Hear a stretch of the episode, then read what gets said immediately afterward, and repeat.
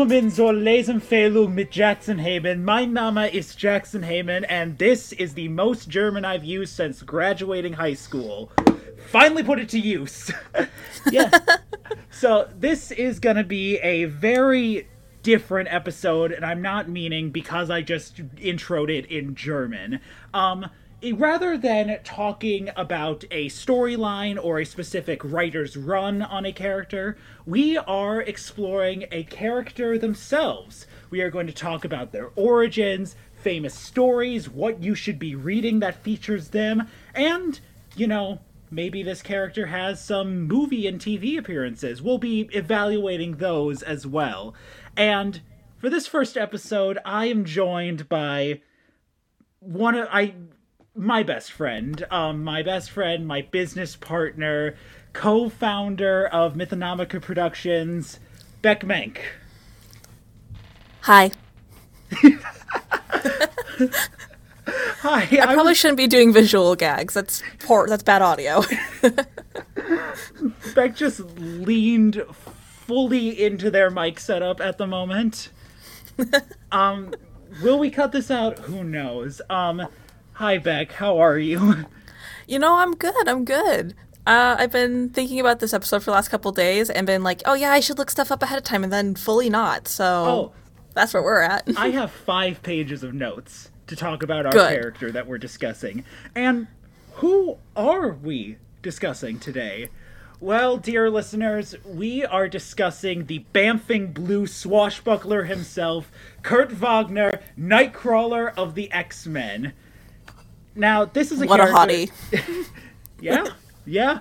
Um, before we get more into the character, um, Beck, uh, why don't you tell us a bit about yourself? Um, your experience with comics, um, specifically your experience with the X Men, since that's what we're going to be talking about. Yeah, sure. Um, hi, I'm Beck Menk. I'm a Milwaukee based uh, theater artist, educator, and playwright. Uh, I'm the other founder of Mythonomica Productions and one of the lead writers at Soundbite Theater. And Jackson's doing a funny little dance. so I'll let you all fill in in your imagination what Jackson doing a funny little dance looks like.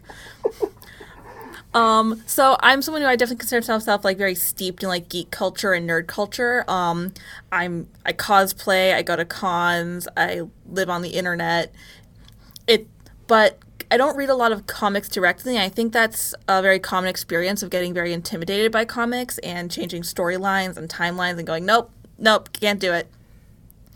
So um, there have been points though where I was like, eh, screw it, I'll do it anyway, and just read a bunch of like out of order, whatever the library had currently checked in X Men comics.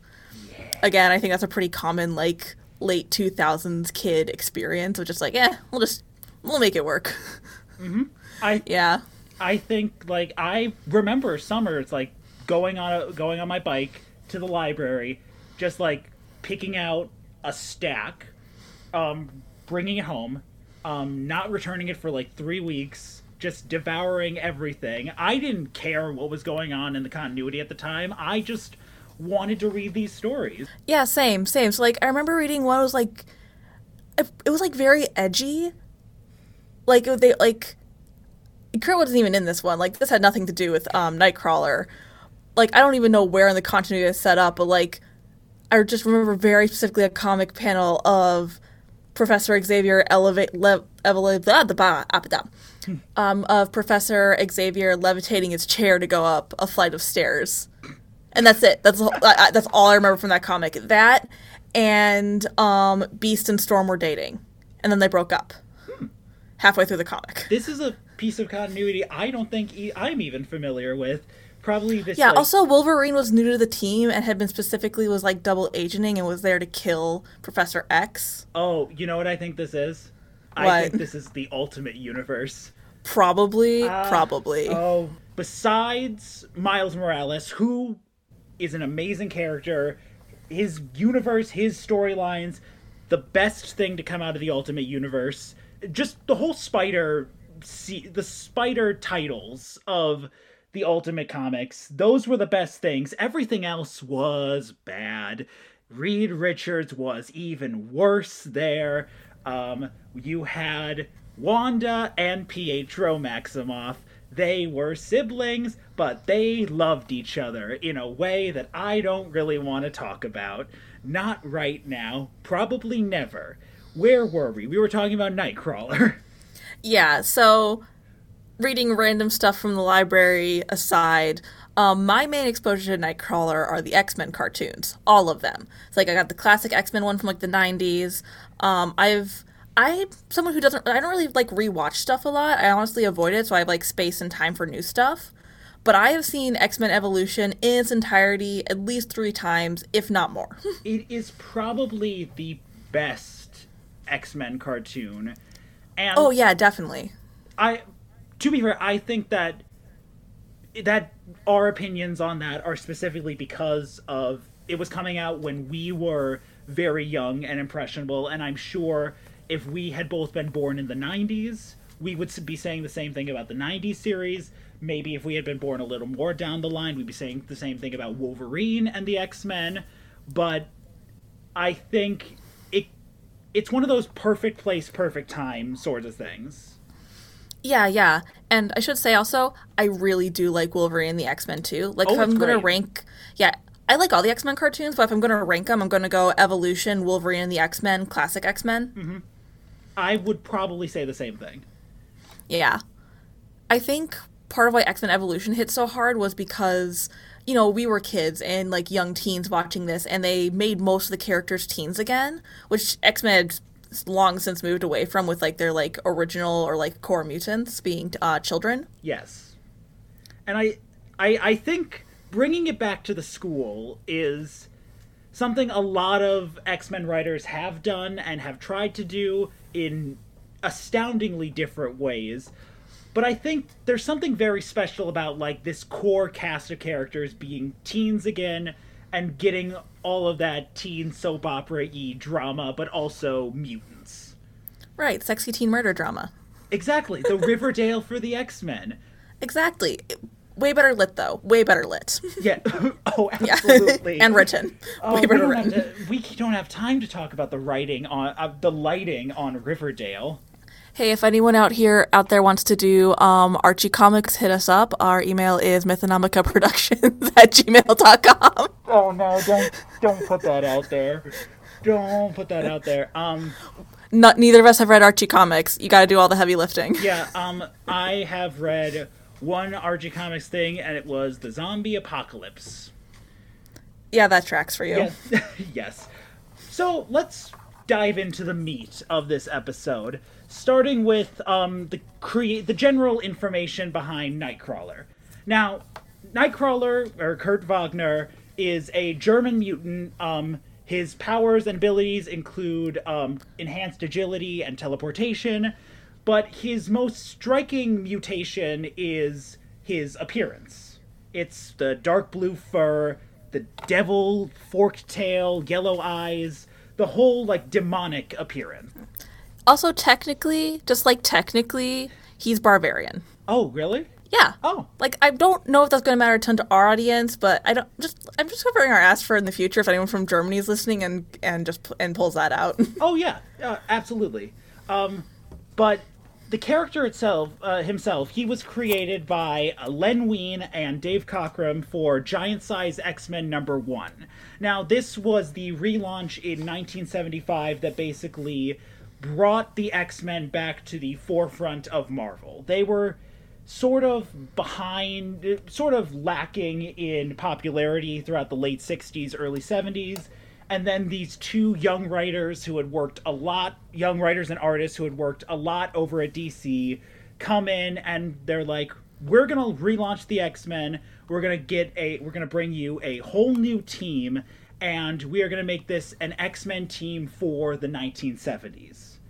And Len Wein, he was a writer for Marvel and DC. He created characters like Swamp Thing, Wolverine, um, Batman's tech advisor Lucius Fox, all sorts of characters like that. He is a writer who he's very talented. I like a lot of his things, but I feel like his creations often get reworked and rewritten by other writers and artists and become so much more better so much so much better because like Alan Moore takes over Swamp Thing in the 80s, gives us a masterpiece of like horror comics. Um, Wolverine gets passed around with tons and tons of writers and artists who both who all bring their own takes on the character. And he's a very he very ha- he has great ideas, but then other writers come in and Im- improve on them even more. Like George Lucas. In what way? Okay, so tiny little Star Wars rant. Oh no. Um, I think George Lucas had great ideas. Oh, George oh. Lucas had great world building, but my god, he had no clue what to do with plots. Like, there's a reason that Clone Wars gets held up so in high regard. It's because they just took all George Lucas's shit and wrote their own story. Yeah, Dave Filoni and his cowboy hat come in and give us Clone Wars, The Mandalorian, all these other things that are just unique takes on this world with that give us so much that give us way better takes on the characters and di- unique stories to tell. right, right, exactly. Yeah, um, That, that, yeah, that's what I meant. It sounds like, um, what's the name of, um, Wein? Len Wein, yes. Len Wein when, was doing the same thing over here. Yeah. And then Cockrum is the artist behind Giant Size X Men, and he had a sketch of Nightcrawler for years. He had this character in his mind for the longest time, and um, he was stationed in uh, Guam at a U.S. mili- military base back in the 1960s. And I have this quote from him right here. I sat up one night in the middle of a typhoon because it was too noisy to sleep. So I stayed up and thought up this character. Originally, Nightcrawler was a demon from hell who had flubbed a mission, and rather than go back and face punishment, he decided to stay up here in the human world. So, even like back way before his creation, like I think the Christian imagery connection was always there. Yeah, yeah. And Nightcrawler is really interesting when it comes to Christian imagery because Marvel as a whole, they don't avoid religion, but they don't really go out of their way to bring religion in. Um, but Nightcrawler is very specifically very staunchly Catholic. Oh, absolutely.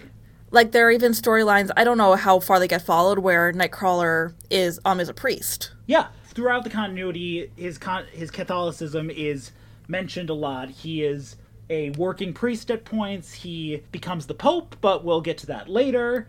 Um, Like in the uh, 90s cartoon, they introduce him because he's um, currently a monk. Oh, like yeah. when the cartoons are yeah, he like he's a monk. yeah, he is.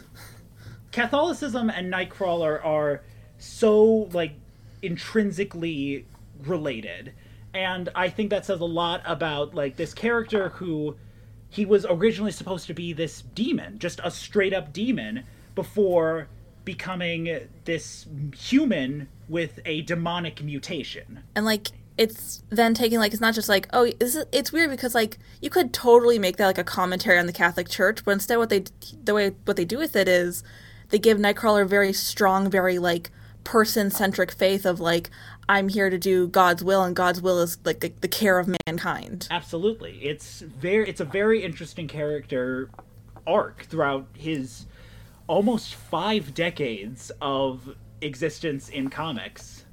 Yeah, I like I just remember a moment from like the cartoon, like the 90s one, when they first introduced Nightcrawler and like Wolverine like straight up says there like there's no god and if there is, he abandoned mutants. Oh jeez. What The a rest of the episode is Nightcrawler just by like action and like action indeed like proving no, like there is a place for God in this world. it's such an interesting character trait that I don't think a lot of like other mutants get something like that. They many other X-Men characters and related mutants, they get very interesting character traits uh, that really make them unique characters, but I don't think I've seen any other character get such a connection to the Christian faith like Kurt does.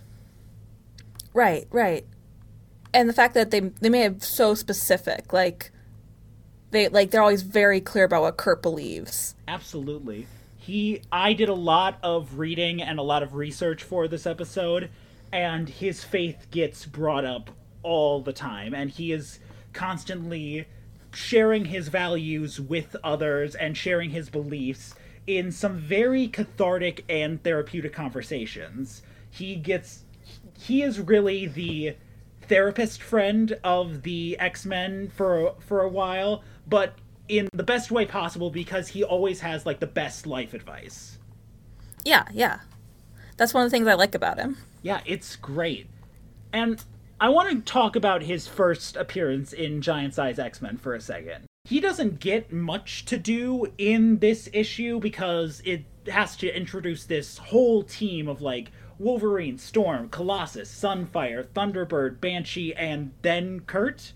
He is he gets a couple of pages to himself where he gets recruited by Charles Xavier to join his new team of X-Men. And in these panels, um, it's in a village in Bavaria, in Germany, and it is a very like old-timey like village, and Kurt is introduced being chased by a literal angry mob with torches and pitchforks.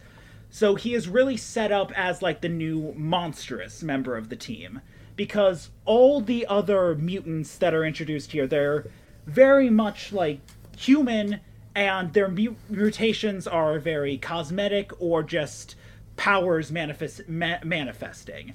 Right, like you can't tell they're mutants just by looking at them. Exactly. Kurt is one of the first few mutants that are introduced that actually has a physical change to him. Um, Beast Beast was introduced before him, but Well, did at at this point though, because this is still like this is late '60s, early '70s, uh, seventy five. '75. Okay, so at this point, is Beast blue yet? Uh, yes, he is. He was, Okay. Beast is nowhere to be found in this issue because he grew his blue fur and then fucked off and joined the Avengers at this point. Yeah, that tracks. Yeah, it, Hank McCoy is a whole nother story. We don't need to talk about him right now. Um, but so he gets introduced being chased by an angry mob and fights them off, and then Charles Xavier is like, I want you to join my team of X Men to help your fellow mutants. And Kurt's like, what if I just want to be normal? What if I just want to be Kurt Wagner and not Nightcrawler? So it sets him up as a very introspective type character who is he's very unhappy with his current state and with his mutation. Right, because like it's literally keeping him from living his life. Like that chased by an angry mob. Like they keep coming back to that origin story and other stuff. Like when they like reintroduce him. Like Yeah. they they never try to like retrofit or like or like write that out. It I think this is a part of his story that is very relatable to a lot of people. Like the just wanting to be normal. There is a lot of pe- there are a lot of people who have traits about them that they wish could just go away. And my myself in particular, like when I was first diagnosed on the autism spectrum, like that was a huge blow to me and I was like I don't want this. I just want to be normal.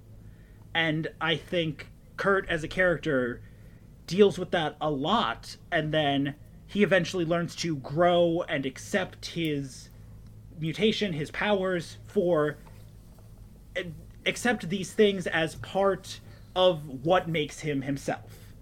And I think it is very cathartic to be reading stories about this character and learning to accept all the parts of yourself that make you the best person you can be. Right, yeah, yeah. And they don't shy away from like acknowledging, hey, this is hard, this takes time, this takes effort. And like they don't even shy away from like giving him like a crutch. Like they give him a like I don't know when they introduce it, but a lot of Nightcrawler like media with Nightcrawler, he has an image inducer, something to like let him look human. Yeah. And it's really interesting to see like how that gets used, um, how it gets phased out Absolutely. like and I remember reading like a blurb, like a half of a comic, again that like they were like, oh, I'll just read this random issue, where they're literally like using the image inducer to play pranks on each other, and it's funny. Like at that point, it's funny. It's not an invasion on Kurt's like privacy or or his um personhood. Like that's his relationship with it at that point. Yeah, he is as the years go on, he fully accepts all of this stuff and it becomes extremely important to him. Be and I think that is a very interesting take that you could have gone with this character. You could have made you could have just made him like self-loathing and hating everything about himself, but he grows and it takes time, but he learns to accept all of this. Yeah, yeah. Um he is on the X-Men team, the main uncanny X-Men team for the for a for a very long time. He is there for most of Chris Claremont's run after he takes over for Wein and Cockrum. Um, I'm I'm sorry, Chris. He is on he is on Claremont's run after Cockrum joins Chris Claremont to basically bring the Uncanny X Men into the 80s. And Kurt is present for like all of the big important stories that are going on at that point. He's there for the Dark Phoenix saga, he's there for Days of Future Past, he's there for a lot of Claremont's run, and then he goes and joins Excalibur, which is also written by Chris Claremont, which is this weird, sort of related to the X Men team that deals with a lot of British mythology and a lot of extra dimensional stuff. And I tried to do a ton of research about Excalibur. It was a lot. I don't. I have a friend who is a big fan of uh, Psylocke, Betsy Braddock, and Psylocke's brother is Brian Braddock, who is Captain Britain for a lot of the continuity. and there is so much. How many captains are there? There's a lot of captains. Does every how does every country have its own captain? Is Well, this a okay. thing? Is this Okay. a thing? So- I've heard of Captain Canada too. Well, Captain Canada is more is more of a joke. The Canadian superhero team actually is Alpha Flight with um oh, why am I blanking on his name? Why am I blanking on the Canadian Captain America's name right now? Um I'll figure this out later. Um He's just some Mountie, like any like this is my bet. You can like he's just some random Mountie. Like every week it's a different one. you you you you joke, but his like is there a Mountie on the fucking team? well his costume is like a white like unitard jumpsuit sort of thing with like the red maple leaf like covering his body and it is extremely canadian um they deal they work a lot with wolverine because canadians got to stick together um but there's also a character named sasquatch on that team which is what you think it is but then there's also there's also like the Red Guardian, who is like the Russian Captain America, and like that is a more straightforward Russian super soldier serum, Soviet Union Captain America sort of thing. But then Right. Captain Captain Britain, the little I know about Captain Britain is um there is a multi there's a multiversal team of Captain Britons and from all different realities and they're like the Captain Britain Corps and I don't know what their goal is. I don't know I this is a part of comics that I know nothing about because for the longest time it was relegated to Marvel's UK publishing titles and which specifically okay. Captain Britain was like the flagship over there but it gets a lot into like extra dimensional stuff and the multiverse and I Well, that makes perfect sense to put um, Nightcrawler on that team then. Like his whole thing, like his like we've talked a lot about his appearance, but like I know you mentioned at the top of the episode, but I'll bring up again. His um his actual powers is he's a teleporter. yeah it feel it from what I was able to parse it seems great that he is on this team and that he is eventually named the leader of Excalibur and it's his first time with like any real leadership because it was always like Cyclops in charge of the X-Men for the longest time and then Ick. Yeah. Should we just go out and say it? Um, fuck Scott Summers and Yeah, fuck Scott Summers. Um, Um, Scott. Well, fuck Scott Scummers. Scott Scummers. Woo. Scott Scummer. Oh, oh, we are coining that. Hey, um, everyone call him Scott Scummers from now on. We're gonna get Well, you this. you can call him you can call him Scott Summers after 2019. Yes. Okay. Before that, Scummers. Yes. X Men Evolution, Scummers. Scott, um, take splits the X Men in two, becomes a radical mutant, um, freedom fighter. Um, co- completely um changes up his look and alienates all his friends. That's Scummers. See, what I disliked about Scott the most, about Cyclops the most, wasn't even okay. That stuff's bad. I just he's really bad at being a boyfriend and husband and everything I've read. Like he spends all this time being jealous and moody and whiny whenever Jean like acknowledges other men exist. But the second Jean is dead, he starts like he like instantly starts sleeping with Emma Frost. Like Emma Frost. No, yeah. Madelyne Pryor. All the Madelyne Pryor, the clone of Jean Grey, I believe, is Yeah, yeah. Like anyway, Scott Scummers, zero out of ten. Nightcrawler, ten out of ten. yes, ten out of ten. Um, Not a je- not jealous. not Loves all. everyone. Not at all. Loves everyone. Has very stable relationships. He does though. Like that's one of the things I've noticed about Nightcrawler is all of his friendships and relationships. He is such an open, loving, kind person. Like that's core to him. Absolutely. Like his like the like the friendships he has with other X Men are like so iconic. He's got nicknames. They like they can like joke around. They come to him for help, for like like to listen to. Yeah. Like his relationship with Wolverine, his relationship with Kitty Pryde, Absolutely. um, Shadow Cat slash Sprite, what, um, whatever she has at any given point. My favorite mutant. um, Honestly, um, Queen. Uh, there is a.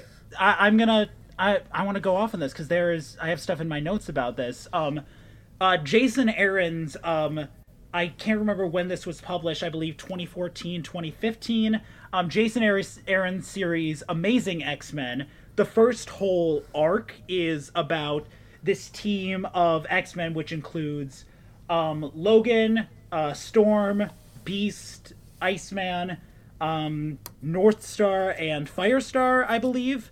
Um, they Firestar. yes, Firestar. Um, she was yeah, she's a mutant that's not really affiliated with the X Men, but Well, I know her from. Um, did you ever see? It's another like old like '70s cartoon. Um, Spider-Man and his amazing friends. Spider-Man and his amazing friends. where I don't even know what the point of it was. It's just Spider-Man, Peter Parker, and then two mutants, Yeah, it's Iceman and Firestar. Yeah, it's it's very. They mention it in Amazing X Men. There is oh there Oh my is- God. there is multiple like times that show like Bobby and Angelica have like a history with working with Spider Man in the past. It's very so. And it's so funny. It's like I can't even. I don't. What was going on behind the scenes that they're like, this. This is the direction we're going to move with Spider-Man. We're going to throw some mutants at him, and merchandising. It all comes back to capitalism. This was the this was the common through line of the last episode. It all comes back. But sweet, sweet marketing. you have sweet, sweet toy money. Um, Sweet, sweet toy money. but um, Amazing X Men, it's about this team getting sucked into heaven to basically, um, because Kurt is dead at this point. He is dead and goes to the Christian heaven. Yeah, didn't he like? He was one of the characters to stay dead the longest in Marvel at, at the time, right? He's he stayed dead for a good like five, six years, I think. yeah, that like that's a long time for a superhero. And I want to talk about his death for a second because it's kind of one of the most gratuitous ways to kill a teleporter. Oh god, I I actually haven't. I knew he did die for a while, and that like he canonically went to heaven. Yes. because of course he did. He better have. He- he- Um, yeah, but I have no clue how he died. Um, um, uh, I can't remember the context of it, but it is a he is fighting a like a, a an android, I believe, and the android has like extendable limbs and like extremely powerful bones, and he extends his arm into the space where he knows Kurt is going to teleport. Oh, actually, I have heard about this. It's, It's horrifying. It's brutal. And basically mortally wounds him to the point where he has one last like chance to use his powers. He takes Hope Summers and brings her to safety and then he dies. And it is brutal. horrifying. Yeah, it is it is crazy and but yes, he does die and go to heaven and what happens in heaven is he's basically like he does not feel the whole arc of Amazing X-Men is he does not feel like he truly belongs there yet. He feels like he still has a lot of unfinished business on the mortal plane, and he is just longing for a chance to get back down there. And he gets that chance when his father, who is in hell, Azazel, the red teleporter that also that looks even more demonic than Kurt. Um, we gotta talk about Kurt's parents. Like that. Like I'm like I'm putting this on the roster. We're talking about Kurt's parents next. yes, yes, we will we will talk about Kurt's parents after this. Um, After but a few short messages. we don't have ads yet. ah, uh, sweet sweet ma- sweet sweet marketing. Sweet Yeah. sweet toy money. Exactly, we'll get toys. We'll, we'll make Yeah. action figures of ourselves. Would you buy an action figure of yourself? genuine genuine question? Yes, I would. Would you? I would buy a pop figure of myself. See, I, Which I, know is like a thing. Like I know they're like Funko Pop, like make your own yeah. vending machines. But like I an action, fi- I'm not sure if I would do an action figure. I don't like pop figures. That is that is my take. That is my stance on it. They only look good when they are animals. I say, looking at my lion cat from Saga pop figure, that's right off camera. He he he. Um, I I like pop figures. I like getting ones that like have some sort of emotional significance to me. absolutely, yeah. So of course, like my my pop figure, I have like Data from Star Trek, Bobby Singer from Supernatural, Yes, um, these- Oogie Boogie from Night from Night Before Christmas. Yes. But so what happens is Kurt's father, Azazel, he is in hell. He rounds up a crew of hell pirates to sail into heaven and try and steal all the souls that are in heaven. And so Kurt uses his little friends, the Bamfs, which we will also get to in a second, to open a portal to heaven to bring in this team of X Men and basically stop his father from ruining all of the afterlife. And what I was trying to get to this is um, there are scenes for Beast, Storm, and Logan in this book that are that are flashbacks, but also demonstrations of their clo- extremely close relationships with Kurt, and you see it in so many different ways. Um, Beast and Kurt stay stay in while everyone else goes on a night out to like do like what, what was it in my notes? They do um oh yeah, they do something called obstacle chess. So it's just um Hank throwing strategically throwing a bunch of things into the air while Kurt teleports around and just it is a beautiful And playing chess, or is or is that the chess? that is the chess. That is that is the chess, and it is a beautiful scene of like the X Men trading and these two friends just having the best time. And then you have a scene where um, Kurt and Storm um, they are on the roof of the Xavier Mansion, and um, they are wrestling with their place in the team, and both of them are considering leaving, and they are really unsure of what their stance is with the X Men at the time. And you see a bit of a romantic relationship that didn't work out because the both of them weren't in the right place at the time. But then with with Logan, you get the classic scene of Kurt and Logan in a bar getting plastered and discussing the nature of death. Of course you do. Of course you do. Like I love because this comes up all the time, like in like X like X Men media.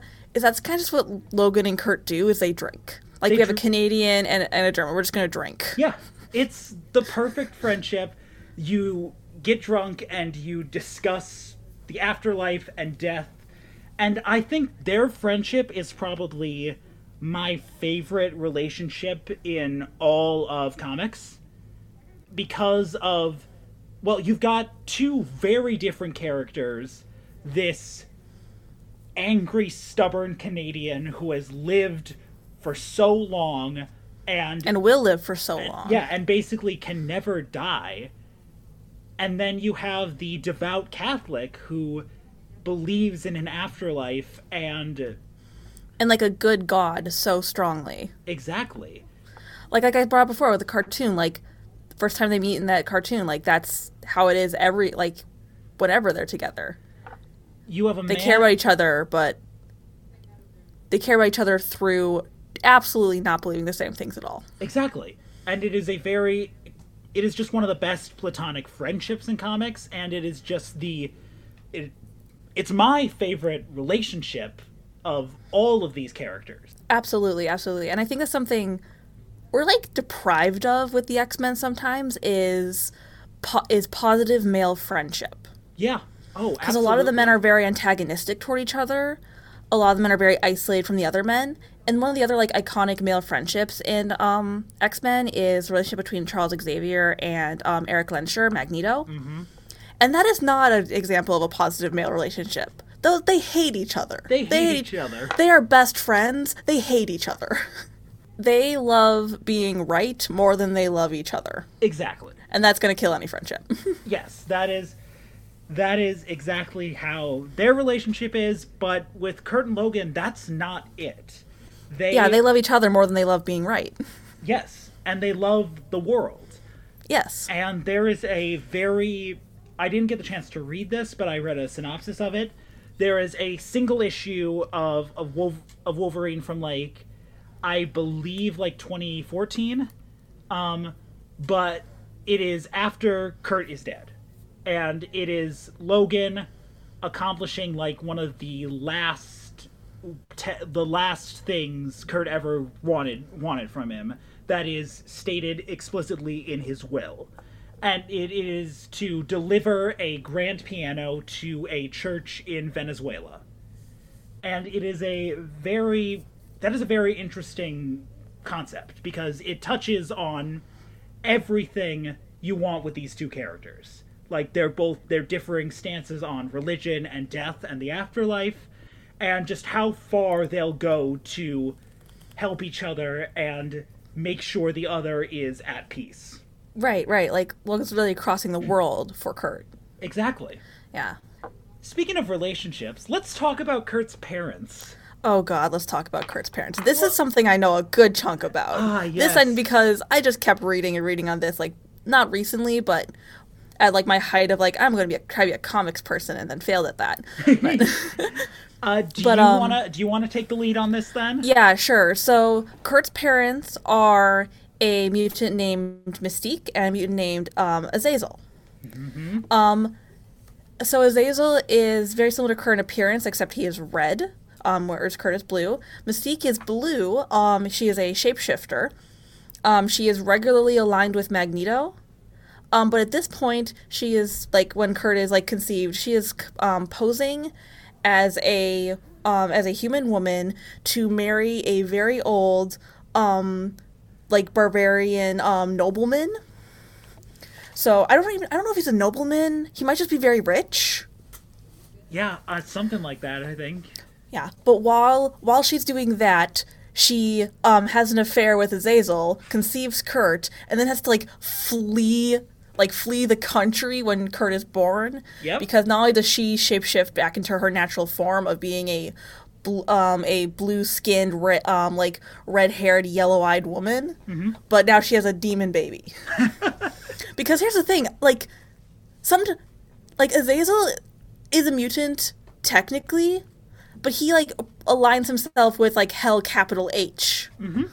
Like he like he leans. He's like I I guess this is how this works. Yeah. And Yeah. it's a very interesting dynamic because Azazel is probably one of the most recurring antagonists for Kurt is explicitly and Kurt's story. And Right, because he's here with like he's like there's no like heaven doesn't matter. Only thing that matters is power and what you want in life. Like he has Kurt, like he has children at all with the entity like okay, I'm gonna use my children to tether me to Earth to like the mortal dimension, so that I can teleport back here in the future. Yes. And it is a very interesting way that Kurt finally gets his catharsis. Um, in Amazing X Men, in this series by Jason Aaron, how Azazel and his Hell Pirates are defeated and how Kurt is returned to the mortal plane is he bonds his soul. He, he bonds Azazel's soul to his body, basically damning Kurt and never letting him get back into heaven, but giving him a new chance at life on the mortal plane. The the whole the whole like through line of this story is like the story of how Kurt Wagner fell back to earth is how it is presented. And it is a very interesting take for like a Catholic who knows that he'll never be able to get back to paradise, to heaven. Yeah, but like he loses that doing one of the most like selfless things he could ever do. Like Absolutely. like he doesn't do like he's done nothing wrong. He's done absolutely everything right mm-hmm. to like to a heroic degree. Yeah. Include like including giving up his salvation to save every other soul in heaven. It is a very like it is the most selfless sacrifice a character could do, especially a character like Kurt. And it, Amazing X-Men will get its own episode. This is one of my new favorite X-Men books that I read in like the past couple of months. It is just great. The dynamics are great. It's set in the time when Wolverine was in charge of the school, so you Good. so you get a lot of Wolverine taking, being like, "Hey, why can't I take kids on field trips to go watch samurai movies?" And then Storm just, and then Storm just being like, "You are the headmaster. That that is not a field trip. That is hooky." and it is, it is my favorite like era of Logan specifically. Maybe not of the X Men because this was peak Scummers, but it was just a fun time. It is a fun time with some really powerful scenes and writing that understands these characters so well. Yeah, you gotta love it. You gotta love when like a writer gets a hold of a character and they really get it. Yeah. But another excellent time for Kurt was when one of his original creators got the chance to write him again in a 1985 miniseries written and penciled by Dave Cockrum, the original creator of Nightcrawler. And it is this fun, swashbuckling, interdimensional pirate adventure. Yes, I was wondering when we were gonna get to this. I like to pirate Kurt. Yes, we can talk about Pirate Kurt now. Pirate Kurt, This Sword is- Kurt. Or this is one of the this is one of the traits that gets introduced later on with Kurt that he is a fan of like pirate movies, pirate media, swashbuckling stuff, Errol Flynn. He eventually Wait, starts, do they like specifically say Errol Flynn? Yes, he does like, he does- mention he does mention Errol Flynn a couple of times. Oh hell yeah! I'm telling my husband this. He loves Errol Flynn. good. but you when you get to see Kurt with a sword, that is when you really ex- realize the extent of how extremely powerful he is. Because not only is he super agile and can teleport, but he's also really good with a blade. like it's it's amazing. Like I've it's just amazing. Also, like it's not just that he's good at it; it is the joy he has in doing this. Yes. Like every every single comic, cartoon, piece of media where you give Kurt a, s- Kurt Wagner a sword, they ever I don't know how everyone manages to draw it the exact same. How every actor shows it the exact same, but he does this smirk. And it's like, oh, that's who you are. That That is my biggest disappointment with the two portrayals of Kurt in the X Men movies. That as cool as the teleportation looks, as cool as like teleporting with hand to hand looks, they never give Kurt a sword. And they never get the chance to do all this cool swashbuckling shit. Yeah, and like he, that's so core to who he is. Like, there are a couple of things where like, you know, like everyone has those things where like, hey, you have like your like Kurt's thing. Like, if someone mentions this, your eyes light up and like you're most alive. Curtis swords, Yeah. Jesus and swords. Exactly. and I just want to say something. Perfect man, perfect wanna- man. do you understand how much how better X because I like X2. I like the second X-Men movie specifically because Kurt is there. I don't like a lot of the stuff surrounding its creation. I don't like the director, but Uh, I, I have. Okay, sorry. You finish your thought. I'll. Yeah, I quit my turn. but but why didn't they give Alan Cumming a sword? They could You know, Alan Cumming would know what to do with a sword. Yes, he would. He would know what to do with a sword. That man deserves a sword. Give Alan Cumming a sword Um, Hey, Disney, Disney, Disney, Disney. If you want to redo X Men, just give Nightcrawler a sword. better yet, give him three swords. Two Give him for as his many hands, swords. Two for his hands, one for his tail. That is the greatest imagery in all of comics. Kurt with like three fucking swords, just slashing away and teleporting around. Absolute king. Absolute king. It's great. And what were you saying about X two? What? I was gonna say about X two. Um, I think you actually have thinking about this in your notes. Not necessarily about X two in particular, but just like, okay, so we've talked a lot about like relig- like religion in Kurt and Catholicism in Kurt. Um, it is so funny to me that there are so many writers who literally like didn't take a step out of their way to like learn a single thing about Catholicism. Like it is so central to ca- um to Nightcrawler's character that he is Catholic, and like people just did not like blinders. They're like Catholic, yeah, that's kind of like evangelical like fundamentalism, right? and then did their own thing. Like there's a thing because um in X two where they um Storm asks Nightcrawler about these tattoos he has. He has these like stick and poke like um scarification um tattoos all over his body in X2. Yes. And he says, "Oh, I have one for every sin." And I'm like, "Why don't you just go to confession, my guy? You- my guy. Your, your, him- religion has a whole has a whole like system for that." Oh my god. Well, if we're gonna talk, not yeah. if, if we're gonna talk about bad portrayals of Nightcrawler, um, I do want to talk about the Cockrum series eventually, but I want to talk about one storyline in particular. Um, it is uh, it is a Chuck Austin pen story. Um, Chuck Austin, uh, not a great writer, um, in my personal opinion, but it is a story that has been memed so many times, and there is discourse surrounding it everywhere. It's the time they made Nightcrawler the Pope. But more specifically, the time they brainwashed Nightcrawler into thinking he was always a Catholic priest, in, in into thinking that he was a cardinal of the Catholic Church, um, kill the Pope, rig the papal election, make Kurt the Pope, and play off of everybody's fears that, oh, not only is this Pope a mutant, but he also has a demonic appearance. And that was the bullshit plan behind the Church of Humanity, a group a group created for this story and hadn't hasn't been used since. You've been like, okay, so behind the scenes, um, Jackson has been actively refusing to talk to me about this. He'll he's just been hinting at it, like, oh, we're gonna talk about Nightcraw- Pope Nightcrawler, and I'm like, well, I don't know what you mean. The story where he gets just- brainwashed into thinking he's the Pope. And then they try to simulate the rapture using exploding communion wa- wafers. Yeah, let's talk about that real quick. Just um, point of fact, base point of fact that you can find by googling by asking any Catholic, um, any Catholic ever. Cath- um, Catholics don't believe in the rapture. Like, like the Pope is a Roman Catholic and he does not believe in the rapture. Uh, That's it. That that that that's the whole statement. And and and you can you can you can Google this. You can ask any Catholic.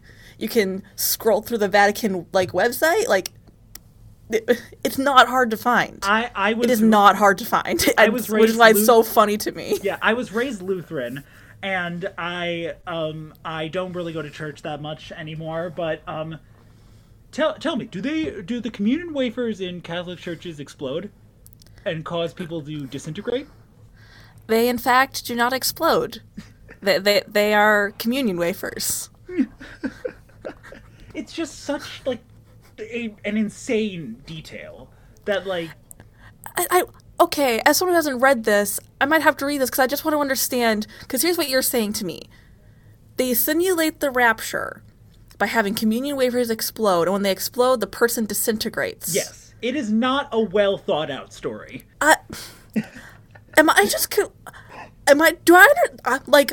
I don't. I don't believe in the. Do I just misunderstand what the rapture is? Like, isn't the rapture supposed to be a thing where like you go like body at all up to heaven if you're good, and you stay on earth if you're? Why are people disintegrating? Like, oh, like I don't believe in the rapture, so like maybe I'm missing something here. Why are people disintegrating? I don't know. I don't know at all. this is another example of writers not understanding what is core to not only Kurt as a character, but to just Catholicism as a whole. At this point, we're talking about Christianity, like even wider scope. Yeah. Like we, sir, this There- is what? Hey, Chuck. Hey, Chuck. Hey, Mr. Austin.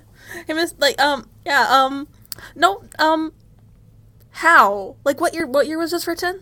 Um, let me. I have it in my notes. Um, it is Uncanny X Men 424, written by Chuck Austin in the year 2003.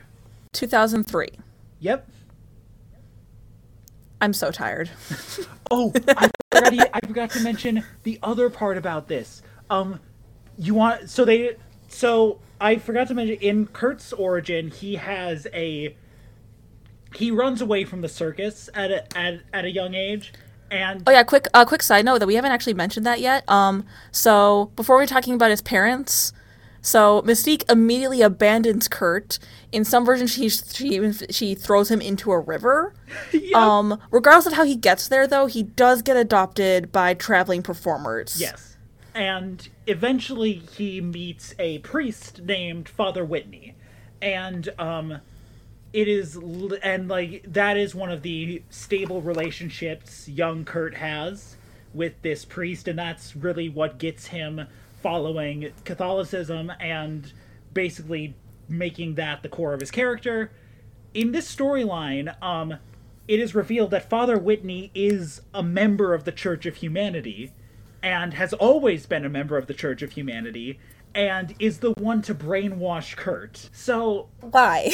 they really just fucked over his whole deal with this story. does Kurt get like unbrainwashed by the end, or Yes, do they just does. leave him like that? Yes, okay, does, okay. He does. Thankfully, yes. Um, fuck Chuck Austin, but back to Nightcrawler solo series. It is a very swashbuckling pirate interdimensional adventure. Um, basically, um, Kurt, Kitty Pryde, and um, Magik, Illyana Rasputin, um, Colossus's younger sister, they are like left alone at the X Mansion while everyone else fucks off and does something else, and they are fooling around in the danger in the danger room, and somehow, um, Kitty and Ili- Illyana um, summon a something called the Well of Time, and it pulls Kurt and Kitty's dragon Lockheed into it, and Kurt is sent to another dimension full of floating sky islands and alien space pirates. And Beautiful. he it is revealed that he was sent here by a character named Chagrin the Sorcerer, who is a humanoid shark wizard and is one of the funniest looking characters I have ever seen. He is just he is a shark with like a human body, shark head, rows of teeth. He he looks like an 80s like He-Man and sort of villain. Uh, that's I'm okay. I I'm pic. What I'm picturing in my head is just King Shark in a wizard robe. it's like King Shark, but not as bulky. Is it? Is Okay. exactly. It is like, it is a very like gaunt shark. A slender King Shark. Got it. Yes, that's. Or is everyone picturing that? Uh, audience, are you all picturing a slender King Shark? King Shark, but he's a runner. But basically, Kurt hops around a couple this this other dimension for a while, gets caught up with some pirates, and he's like, "Oh shit! This is the coolest thing. This is the coolest thing ever. I get to find. I get to swashbuckle again." And then it's revealed that the pirates he's joined up with are the bad guys, and they are like. They are just they attack like a merchant ship, and Kurt's like, "Oh, oh no, this is bad." I'm in danger.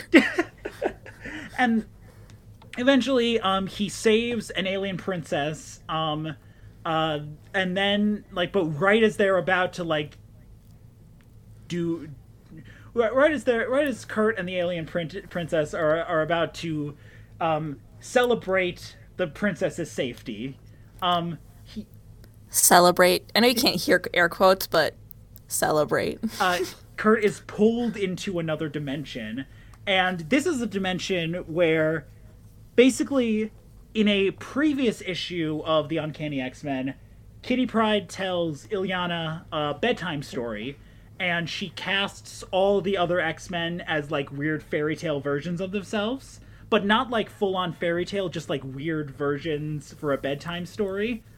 And Kurt gets pulled into that dimension. And so he meets Amazing. himself, who is referred to as Bamf in that dimension, who is this small, like pocket sized Nightcrawler. Very small, has all the same abilities, but is just a mischief maker. And it is then revealed that there are a ton of other Bamfs, and they all call Kurt Daddy.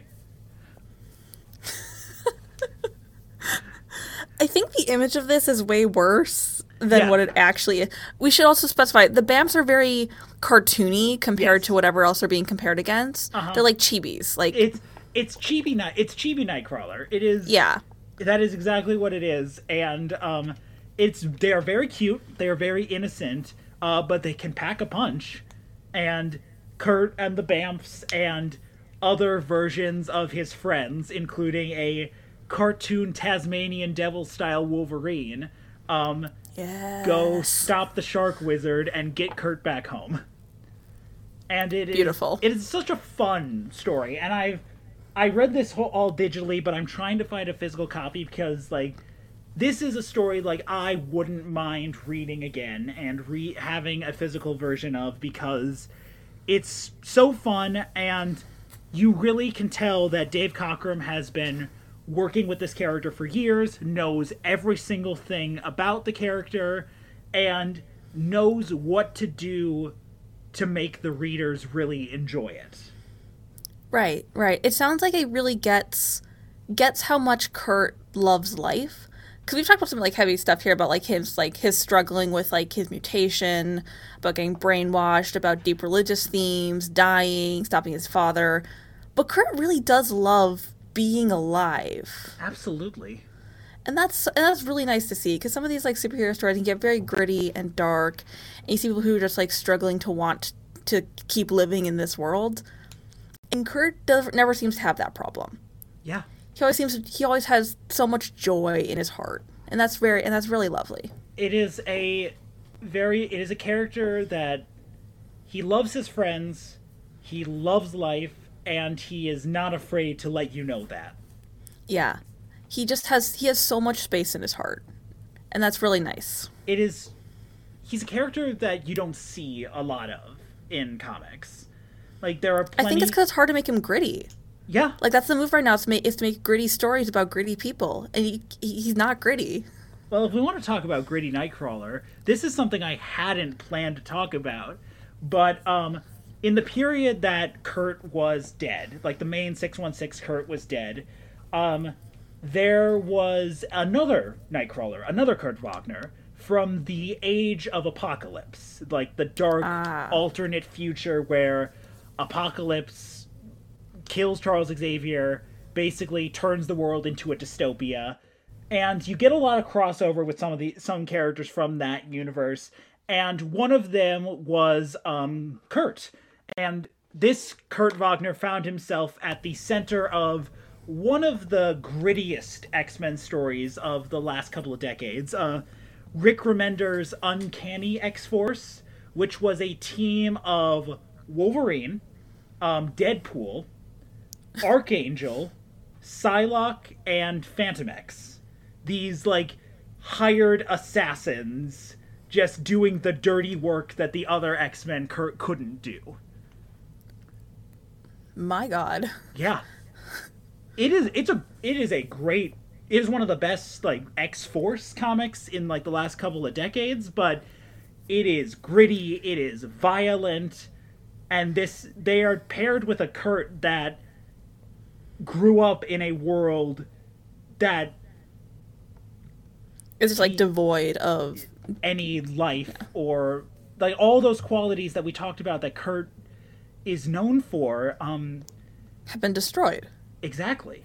And he is much more vicious than uh, the main 616 Kurt. And you know, if you're gonna if you have to pair him up with characters like Deadpool, like you know it's gonna get violent. Right, right. But like it's not it doesn't sound like it's about so much the violence here is Kurt's relationship to the violence. Yeah, he he is more desensitized desensitized to it. And that's like really not just it's not something you see with Kurt, with Kurt with Nightcrawler anywhere else. Yeah, it is a very interesting take on the character and you know, I prefer the 616 Kurt. I think he is a character that is so many uh is it, it means so much to so many people. He he means a lot to me. It means a lot to me. Yeah. He means a lot. Yeah, like and that's one of the big reasons I like I like him is because because I like I like a good dark story. I like a good gritty story and like a fuck like a like wow you're pretty fucked up my dude. Like Wolverine's amazing. Yeah. I love seeing characters who live in this like this grit and this hardship, and still come to side, wanting to live and wanting to care and able to care. Mm-hmm. So yeah, like I think that would like absolutely just. I, I'm sure it's a good story. I'm sure it's really cool. Like like I'm sure it's amazing like amazing to look at uh, probably just absolutely like wreck me. Yeah. To like read a Kurt who who no longer cares. And that's that's the core of his character. He cares and he loves his friends and he loves life. He loves life. And it's how quickly he makes space for like space for those friends and that life. Like we haven't talked about it a lot. We haven't talked about Kurt's family a ton. We talked about who his parents are. But like when Kurt eventually finds out, like I every version like of the X Men where if Kurt finds out about oh hey Mystique is your mother, he instantly makes space for her. Mm-hmm. Even though she's almost always nine times out of ten on the other side of an issue from him, he makes space for her. He's like, all right, this is my mother, and I care about you, and I love you, and I will be here for you. Absolutely. I like I'm not going to let you you know do horrible things, but I like like you are my mother. Yeah, that's that's exactly what it is. Yeah, or he finds out he has like um that um Rogue. Um, we actually haven't mentioned this yet. That Rogue is his sister, like adopted oh, sister. Yeah. And instantly he's like, "All right, I'm going to like build this fam- like this familial um sibling relationship." Like he knows how to make a family. Yes. And he knows how to maintain the his chosen family. Yes. And that is a very beautiful thing. But you, dear listener, might be asking yourself, what is Kurt Wagner up to right now? Um, the X Men are in a strange new world for for comics continuity at the moment.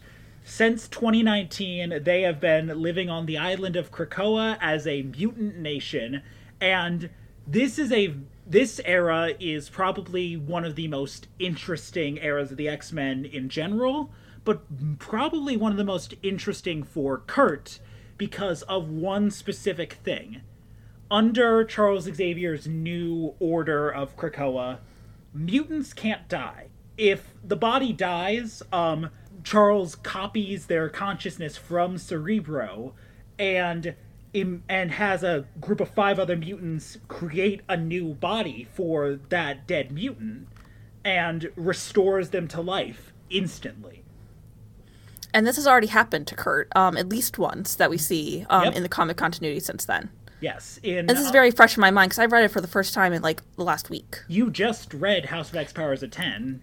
Yeah, yeah. So, how do you do? Do you, how how does a character so intrinsically related to Catholicism and the concept of an afterlife deal with the fact that mutants, including himself, can't die anymore? Yeah, like I don't know if they've gone into it much in the ones since the ones I've read because I just read like you know the first like story arc of this mm-hmm. new of this new setting.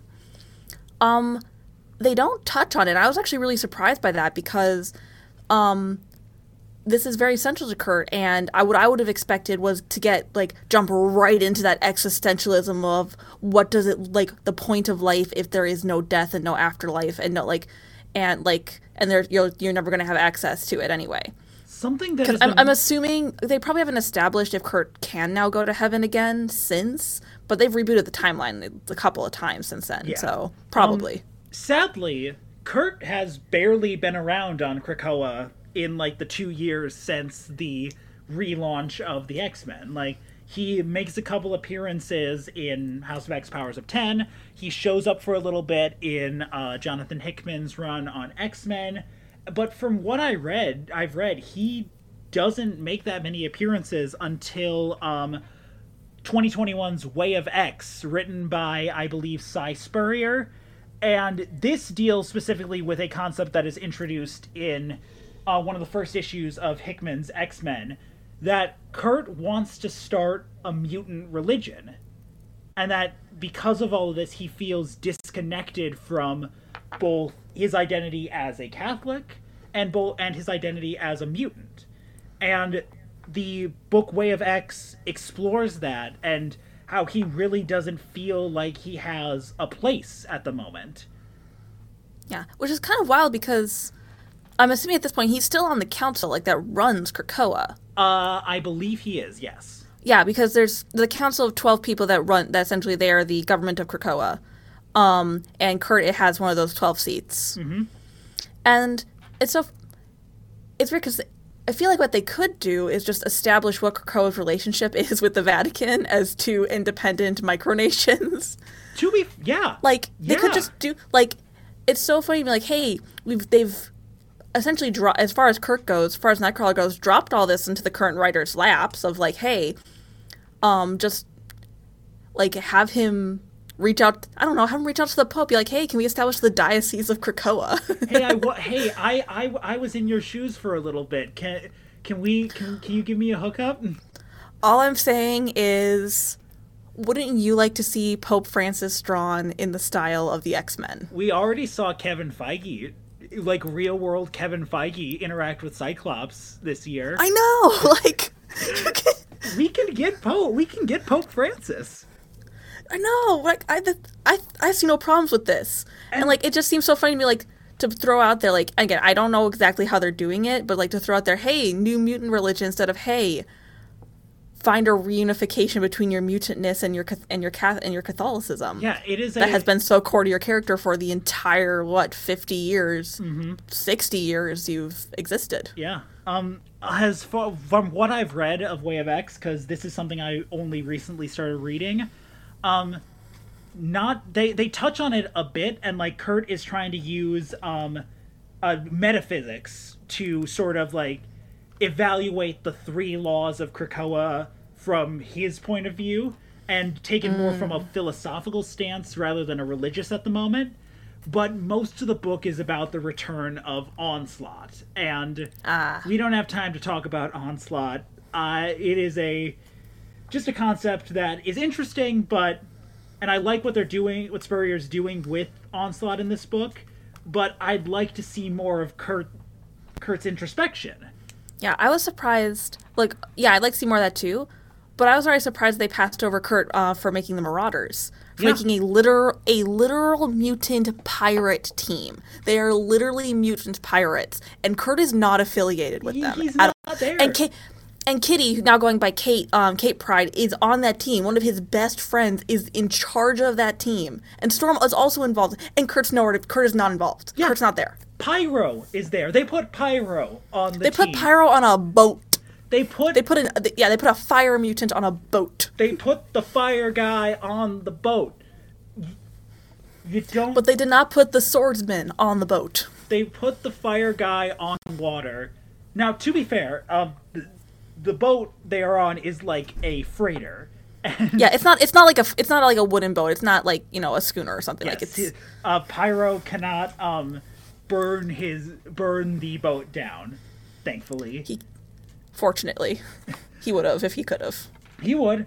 Um, but yeah, and that's where Kurt is at right now. This strange point of introspection that caps off almost 50 years of a character who has opened his heart to the world, to his friends, and to humankind. He's at a crossroads of what's ca- what is caring going to look like now. Exactly. What comes next? What comes next? and we'll find out eventually. But today, that is all for this week's episode of Recommended Reading with Jackson Heyman. I want to thank Beck for coming on. We are going to talk about the talk about more things again. Uh, spoiler alert: we already have an episode planned on Saga dropping in January. Ooh. But thank you, Beck, for coming. Um, go check out the rest of Mythonomica's stuff. Go listen to Soundbite. Um, I've performed in a couple of stuff. I'm writing some things. Um, we've got a lot of stuff cooking. Yeah, yeah. And remember, everyone, um, the name of the Canadian Captain America is Guardian. I just found this out right now. Goodbye, everybody. Bye.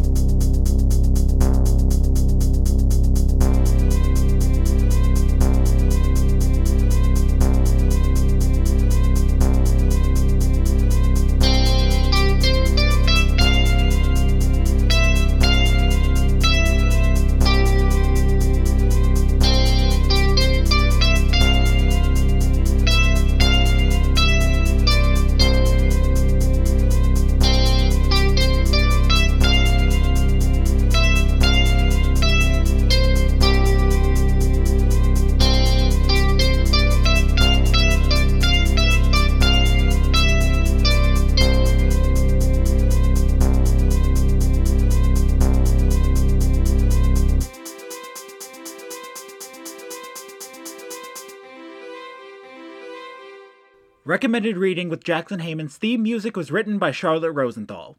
Recommended Reading with Jackson Heyman is produced by Mythonomica Productions. Thank you for listening.